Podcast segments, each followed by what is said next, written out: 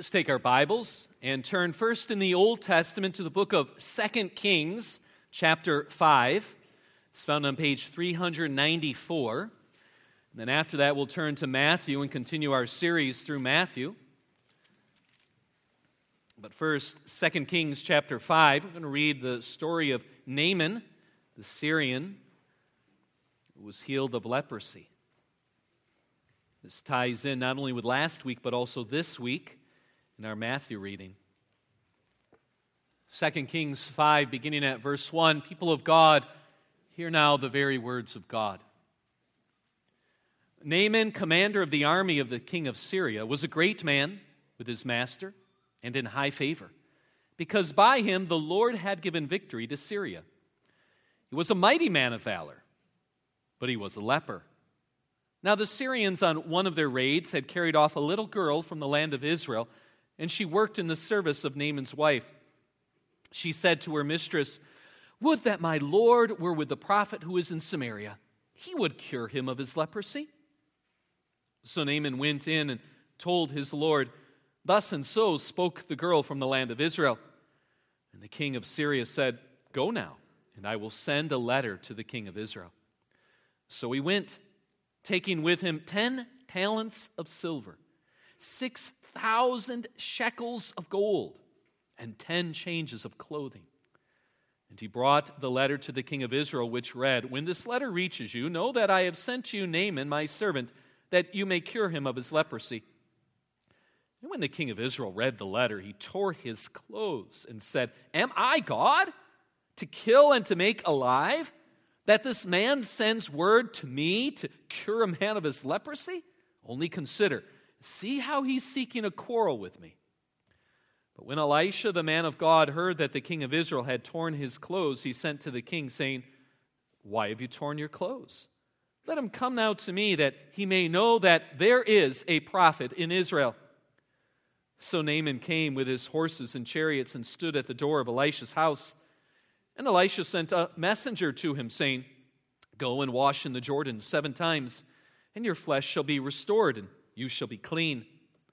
But Naaman was angry and went away, saying, Behold, I thought that he would surely come out to me and stand and call upon the name of the Lord his God and wave his hand over the place and cure the leper. Are not Abana and Pharpar, the rivers of Damascus, better than all the waters of Israel? Could I not wash in them and be clean? So he turned and went away in a rage. But his servants came near and said to him, My father, it is a great word the prophet has spoken to you. Will you not do it? Has he actually said to you, Wash and be clean? So he went down and dipped himself seven times in the Jordan, according to the word of the man of God, and his flesh was restored like the flesh of a little child, and he was clean. Then he returned to the man of God, he and all his company, and he came and stood before him, and he said, Behold, I know that there is no God in all the earth but in Israel. So accept now a present from your servant. But he said, As the Lord lives before whom I stand, I will receive none. And he urged him to take it, but he refused. Then Naaman said, If not, Please let there be given to your servant two mule loads of earth. For from now on, your servant will not offer burnt offering or sacrifice to any God but the Lord. In this matter, may the Lord pardon your servant. When my master goes into the house of Rimmon to worship there, leaning on my arm, and I bow myself in the house of Rimmon, when I bow myself in the house of Rimmon, the Lord pardon your servant in this matter. He said to him, Go in peace. But when Naaman had gone from him a short distance, Gehazi, the servant of Elisha, the man of God, said, See, my master has spared this Naaman the Syrian, in not accepting from his hand what he brought. As the Lord lives, I will run after him and get something from him. So Gehazi followed Naaman, and when Naaman saw someone running after him, he got down from the chariot to meet him and said, Is all well? And he said, All is well. My master has sent me to say, There have just now come to me from the hill country of Ephraim two young men of the sons of the prophets. Please give them a talent of silver and two changes of clothing. And Naaman said, I'll be pleased to accept two talents. And he urged him and tied up two talents of silver in two bags with two changes of clothing and laid them on two of his servants. And they carried them before Gehazi. And when he came to the hill, he, he took them from their hand and, and put them in the house. And he sent the men away, and they departed. He went in and stood before his master. And Elisha said to him, Where have you been, Gehazi? And he said, Your servant went nowhere. But he said to him, Did not my heart go when the man turned from his chariot to meet you? Was it a time to accept money and garments, olive orchards and vineyards, sheep and oxen, male servants and female servants? Therefore, the leprosy of Naaman shall cling to you and to your descendants forever. So he went out from his presence, a leper, like snow.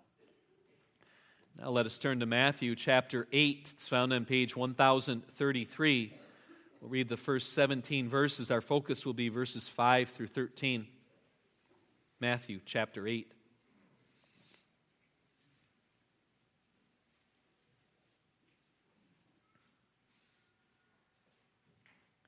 Speaking of Jesus, when he came down from the mountain, great crowds followed him. And behold, a leper came to him and knelt before him, saying, Lord, if you will, you can make me clean. And Jesus stretched out his hand and touched him, saying, I will be clean. And immediately his leprosy was cleansed. And Jesus said to him, See that you say nothing to anyone, but go, show yourself to the priest, and offer the gift that Moses commanded for a proof to them. When he had entered Capernaum, a centurion came forward to him, appealing to him, Lord, my servant is lying paralyzed at home, suffering terribly. And he said to him, I will come and heal him. But the centurion replied, Lord, I am not worthy to have you come under my roof, but only say the word, and my servant will be healed. For I too am a man under authority, with soldiers under me. And I say to one, Go, and he goes. And to another, Come, and he comes. And to my servant, Do this, and he does it. When Jesus heard this, he marveled and said to those who followed him, Truly I tell you, with no one in Israel have I found such faith.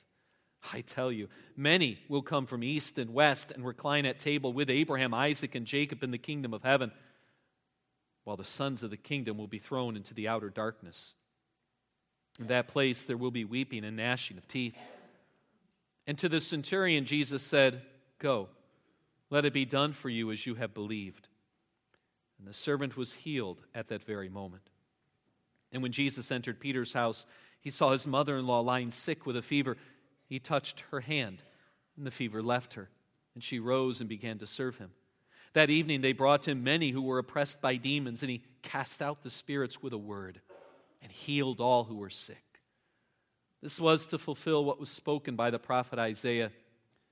He took our illnesses and bore our diseases. As far the reading of God's holy word. Congregation, when was the last time you were astonished? When you marveled at something? What was it? Now, God has made such a wonderful world, and God is at work within our world, within His people, that even we who know and confess His greatness, we're still caught by surprise sometimes. That's not bad, that's good.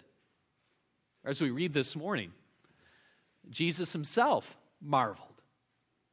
Jesus marveled at someone's faith.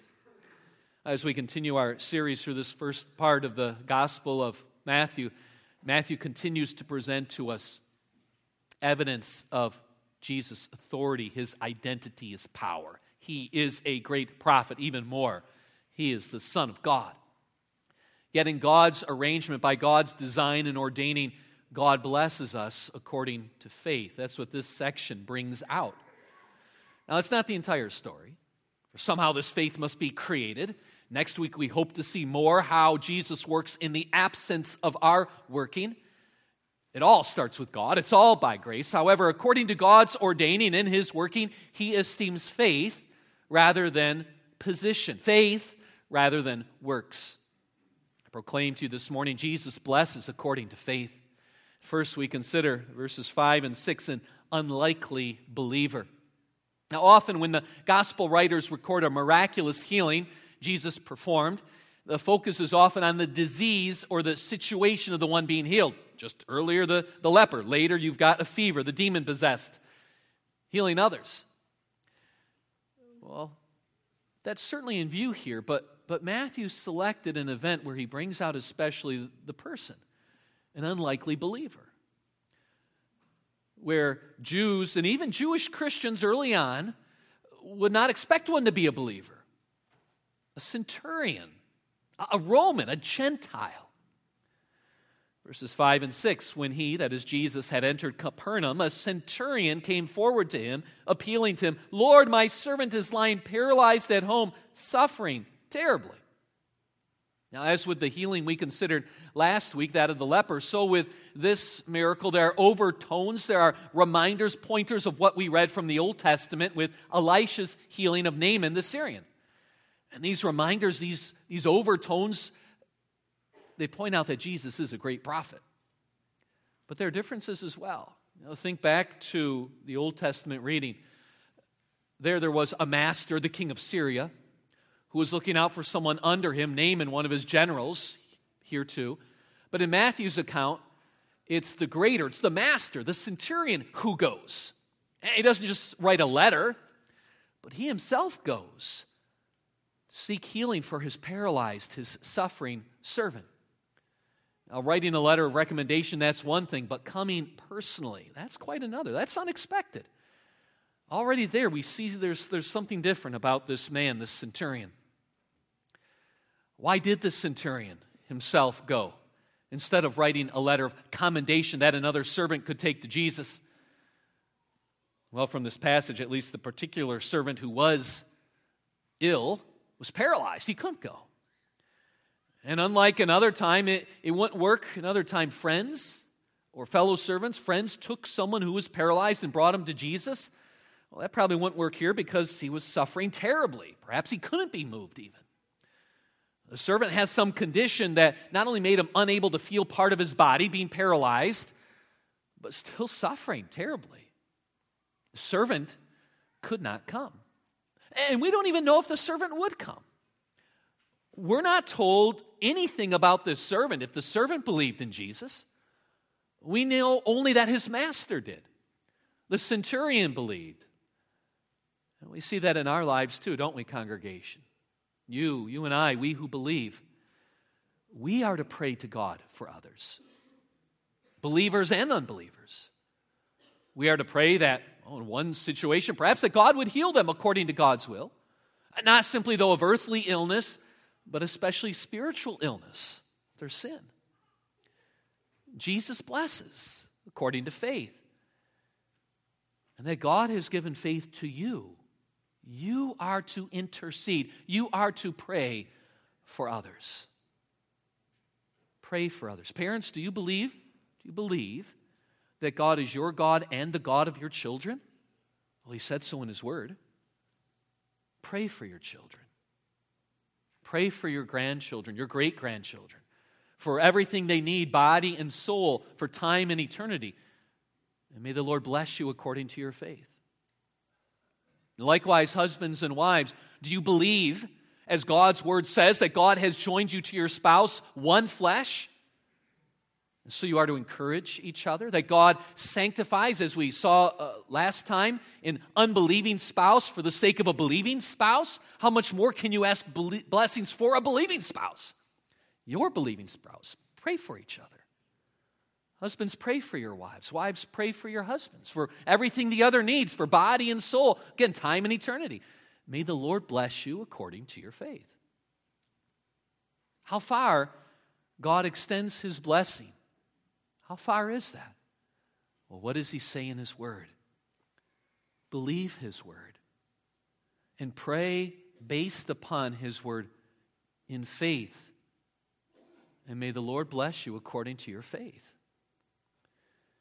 Now, we see something more in this unlikely believer, this centurion, who makes his request to Jesus. He did not ask for his wife, he did not ask for a friend of his, a child of his even a soldier under his command, he made a request for his servant, for a slave. Now, slaves, from what we know in those days, often were not valued. They were often considered expendable. It's, this would be unusual, given what we know of that culture, for someone to request this. And so, also, this believer is unlikely because the centurion was a Gentile. That perhaps stands out most to us. He was not a Jew. Find out, verse 10, that he wasn't a Jew. With no one in Israel have I found such faith. So he was a centurion, he was a Gentile, but it was to the Jews that Christ first came, that the gospel would first come. It was through the Jewish people that the kingdom of heaven would begin to be brought to this earth. To them were given the promises, the covenants to whom Christ came in the flesh. Christ was a Jew. Now we think in the Old Testament, Ruth, Rahab, Naaman, we read of. Those are exceptions, those non Jews. By and large, believers to this point were from the Jewish people. Yet here is a centurion, a Gentile, coming to Jesus, believing Jesus can heal his servant who's suffering terribly. But now we step back and we think about it. Every one of us who comes to the Lord and cries out for help is unlikely because of our sin. Sin is a greater burden than paralysis, terrible suffering. Paralysis and terrible suffering kept this servant from coming to Jesus uh, for healing. But how much worse, someone who's physically well and healthy will not cry out for forgiveness. And that's who we are by nature. We are those who are lost in sin. It might have been unlikely for a master like this centurion to care for a slave like his. Unlikely a Gentile would believe a, a Jewish Savior. But much more unlikely that anyone born in sin, born an enemy of God, should believe in Jesus. That anyone believes on this earth is unlikely. Even more, it's impossible when viewed from a human perspective. But God is at work in this world. God is at work in human hearts. God has worked in your heart, He's worked in my heart, He's worked in this centurion's heart, and there's the difference.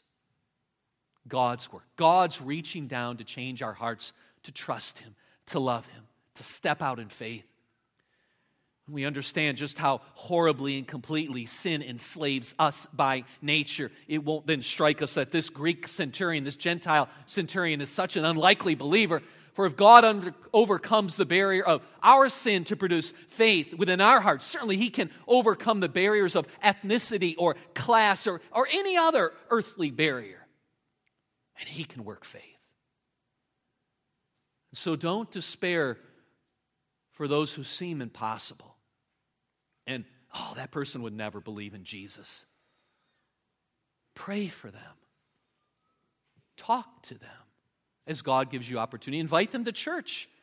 Maybe have them sit with you during the service. Welcome them. We don't know whom God will draw to himself, but God does. Believe in God's almighty power to change, power to change any human, power to bring any person to faith. Step out in that faith. Jesus blesses according to faith. May He bless you according as you testify to the grace of God in Christ to all you come in contact with. Now, the circumstances of the centurion who comes to Jesus that they make him an unlikely believer, and so that he comes at all is a great testimony to God's amazing grace, His grace that surprises us. But there's more to this story, this narrative. As we move to in our second point, to this confession of faith that it's an astounding confession. Verses 7 through 10 and verse 13. Verse 7 following. And he, that is Jesus, said to him, I will come and heal him.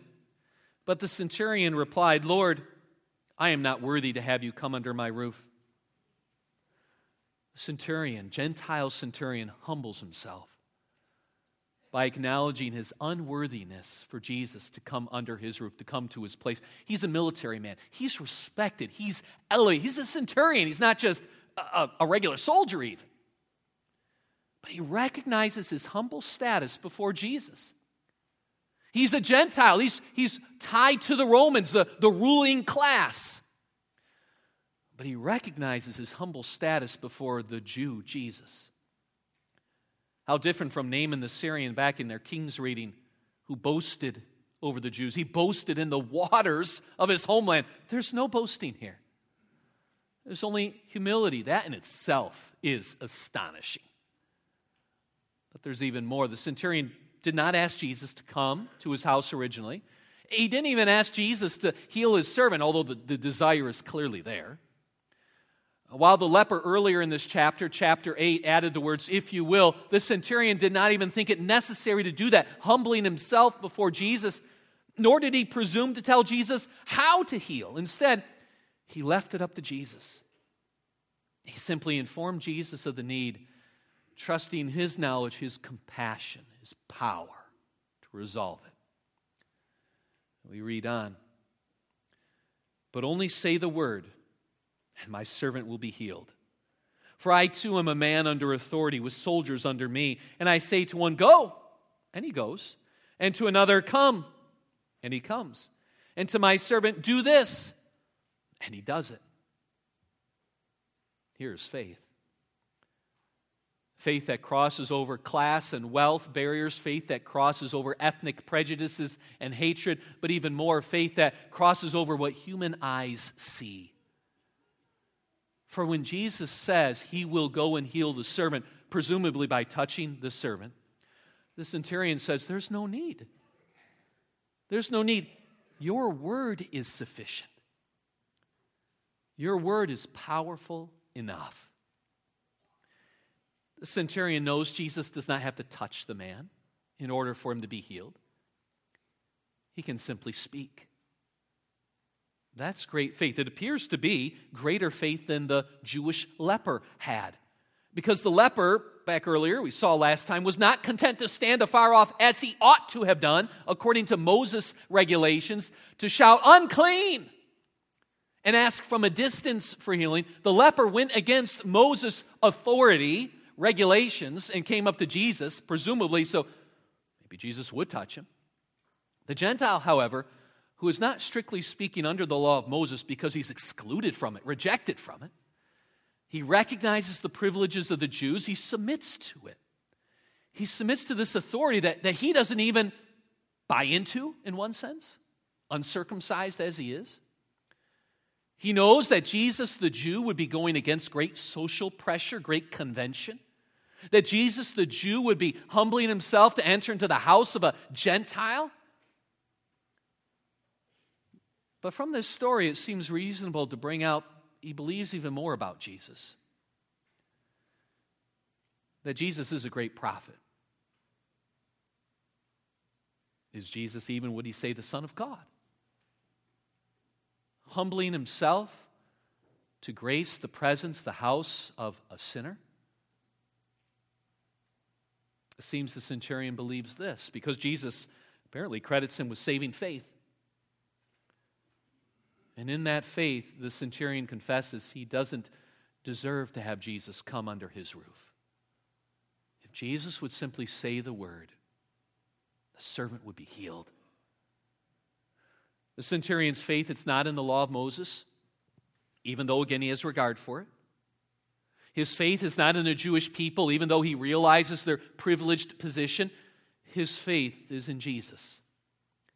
And from this faith, out of this faith, which God has worked within his heart, he makes this confession that astonishes Jesus. And Jesus is astonished. Verse 10 When Jesus heard this, he marveled and said to those who followed him, Truly I tell you, with no one in Israel have I found such faith. His confession astonishes Jesus. Jesus marveled at it. That's what we read from God's word. Jesus marveled at this confession, at the faith of this Gentile centurion.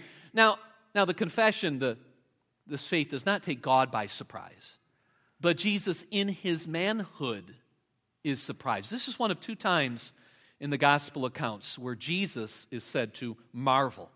The other is in Mark 6, verse 6, which, interesting enough, if you look that up, Mark 6, verse 6, we're told that Jesus marveled at the lack of faith of the Jews. And Jesus marveled at their lack of faith and not healing them because of their lack of faith in Mark 6 6. Here, though, Jesus marvels at this Gentile's great faith. And according to that faith, Jesus blesses him by healing his servant, simply by speaking. Verse 13 To the centurion, Jesus said, Go, let it be done for you as you have believed. And the servant was healed at that very moment. The centurion's faith was not misplaced. It was not a wistful hope. It was rooted in who Jesus is. Not just a Jew, not just a great teacher, not just a miracle worker, but Lord. Lord. In fact, that's what the centurion says twice there. Verse 6 Lord, my servant is lying paralyzed. Verse 8 Lord, I am not worthy. Now, now that word, it, it could be used of a human. But Jesus commending him, we wonder does the centurion really mean this as God? Not just an earthly master, but certainly pointing to divine power, divine authority. And here is great faith. Because judging by earthly eyes, what is Jesus? Through a Roman's eyes, he's a Jew, he's a peasant, he's from Nazareth. He's merely human. And we think even from the Jewish religious leaders, they didn't even have even close to the measure of faith that the centurion had a prophet and more than a prophet. Lord. The God who not only can touch and heal, but the God, the Lord who speaks and things happen. The God who spoke, and children, what happened in the beginning, everything came to be. Great faith. The centurion believes that Jesus speaks with the power, the words of God. The power of God is in his words. Even that's different from the leper a few verses ago. Oh, the, leper said, Lord, if you will, you can make me clean. But he also went up, violating Moses' restrictions, Moses' laws, to be touched. Eh, throughout the gospel accounts, it seems people come up to Jesus to be physically touched by him. And again, we saw that's not bad to be touched. And that's, that can convey compassion. Jesus does that. But Jesus' word is powerful, is all powerful. He is a great prophet. And we can connect this to us today. Jesus is not just some miracle worker, miracle healer. He is God Himself who has come, bringing the kingdom of heaven, fulfilling all righteousness, offering Himself as a sacrifice in our place, dying on the cross, rising from the dead. And by His suffering and death, Jesus has done what no mere human can do. He has paid for the sin of His people. He has brought righteousness, He has brought life. He has brought the kingdom. For all those who entrust themselves to Jesus, this power, this righteousness is yours. That's the gospel, the good news. How does that gospel come to us? With words. Words we read in the Word of God, the Bible, words proclaimed by a minister of God set apart to declare that gospel. This is who Jesus is. This is what he has done. Do you believe? Well, well, sure, I believe. Well, like the leper or like the centurion or more? Do you believe his words? The power of this gospel word that simply through faith in this message of the, the suffering, the death, the resurrection of Jesus, God forgives you you are granted eternal life. You have God as your Father. How much better than healing from paralysis? Based on God's word, believe that in Christ alone is righteousness, your righteousness. You don't need some special experience, drum up some vision or some burning in the bosom or some, oh, have I had this or not? Trust Him, His word. God blesses according to your faith. Believer, you are forgiven. You are heir to eternal life. No matter what is going on in your life, in your experience, Like our passage of this morning, Jesus is absent from us today, absent bodily, but present in his power, his grace, his spirit. How great is your faith? Do you require earthly sights and earthly sounds, earthly wellness? Do you expect some emotional experience or some shiver down your back? Or do you confess Jesus is all powerful? All I need is for him to speak, all I need is his word. That's what we need. For Christ is powerful, and he sends his spirit to accompany his word. We have the sacraments, they're means of grace, yes, but without the word, the sacraments are useless, and the word can stand alone. And we aren't to elevate the sacraments above the preaching of the word. Sometimes people think that, say, the Lord's Supper is some extra special event that we need to treat carefully or lose its specialness, whereas they approach the preaching of the gospel casually, skipping it because, well, hey, it's hunting season, or hey, I'm on vacation, or losing interest, being distracted. Some persons harbor almost a superstitious thinking of the sacrament. They think there's something in there that's lacking in the preaching. They strive to be present when the Lord's Supper is celebrated, but neglect to be present when the gospel, the word, is proclaimed. Now, we are to value the sacraments, of course. We are to consider them holy, holy baptism, holy communion, of course. We are not to elevate them above the preaching of the Word of God. Like Jesus touching the sick and healing in that way, that's parallel to the sacraments. They are aids to our faith. But the Word of God uses that to produce faith, strengthen faith. Have faith in Jesus' Word, His power. His Word is sufficient, efficient, powerful because of who Jesus is. So often we look to who we are we need to trust in who Jesus is. And if the word is able to stand alone, even concerning the sacraments that God has instituted, how much more is the word able to stand alone concerning that which God has not instituted in the worship drama, dance, emotive music, personal testimonies, gimmicks, and so forth? Congregation, have a faith like that of the centurion, faith that Jesus' spoken word is powerful. And that through this spoken gospel preaching, Jesus does something more amazing than healing paralysis and terrible physical suffering. He brings about a new creation. He brings about regeneration, imparting resurrection life to sinners dead in their sins. He brings forgiveness of sins. He blesses according to faith. Believe his word. That to all those who entrust themselves to Jesus, God, for the sake of Christ, freely and fully forgives all your sins. You are right with God, no matter what your experience tells you. That's a powerful word, it's a powerful Savior.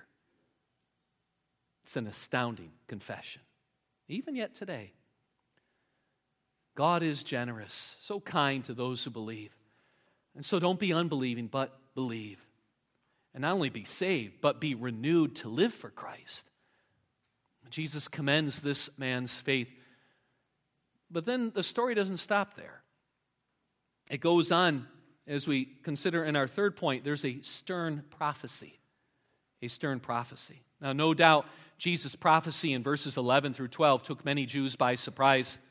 Verse 11, Jesus says, I tell you, Many will come from east and west and recline at table with Abraham, Isaac, and Jacob in the kingdom of heaven, while the sons of the kingdom will be thrown into the outer darkness. In that place there will be weeping and gnashing of teeth.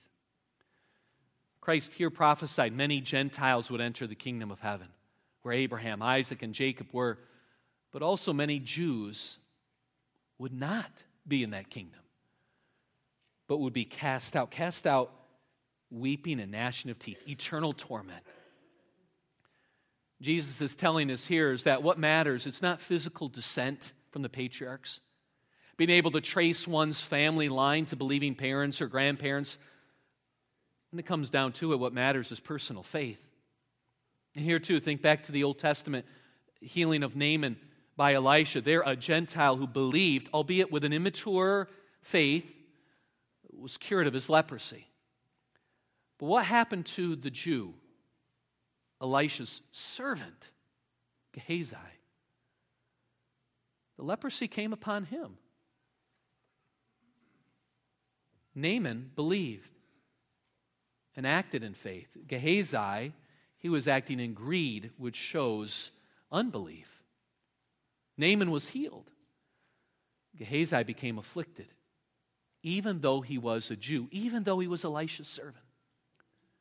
See, what matters is not one's earthly station or position or pedigree. Do you believe? It's the question that comes.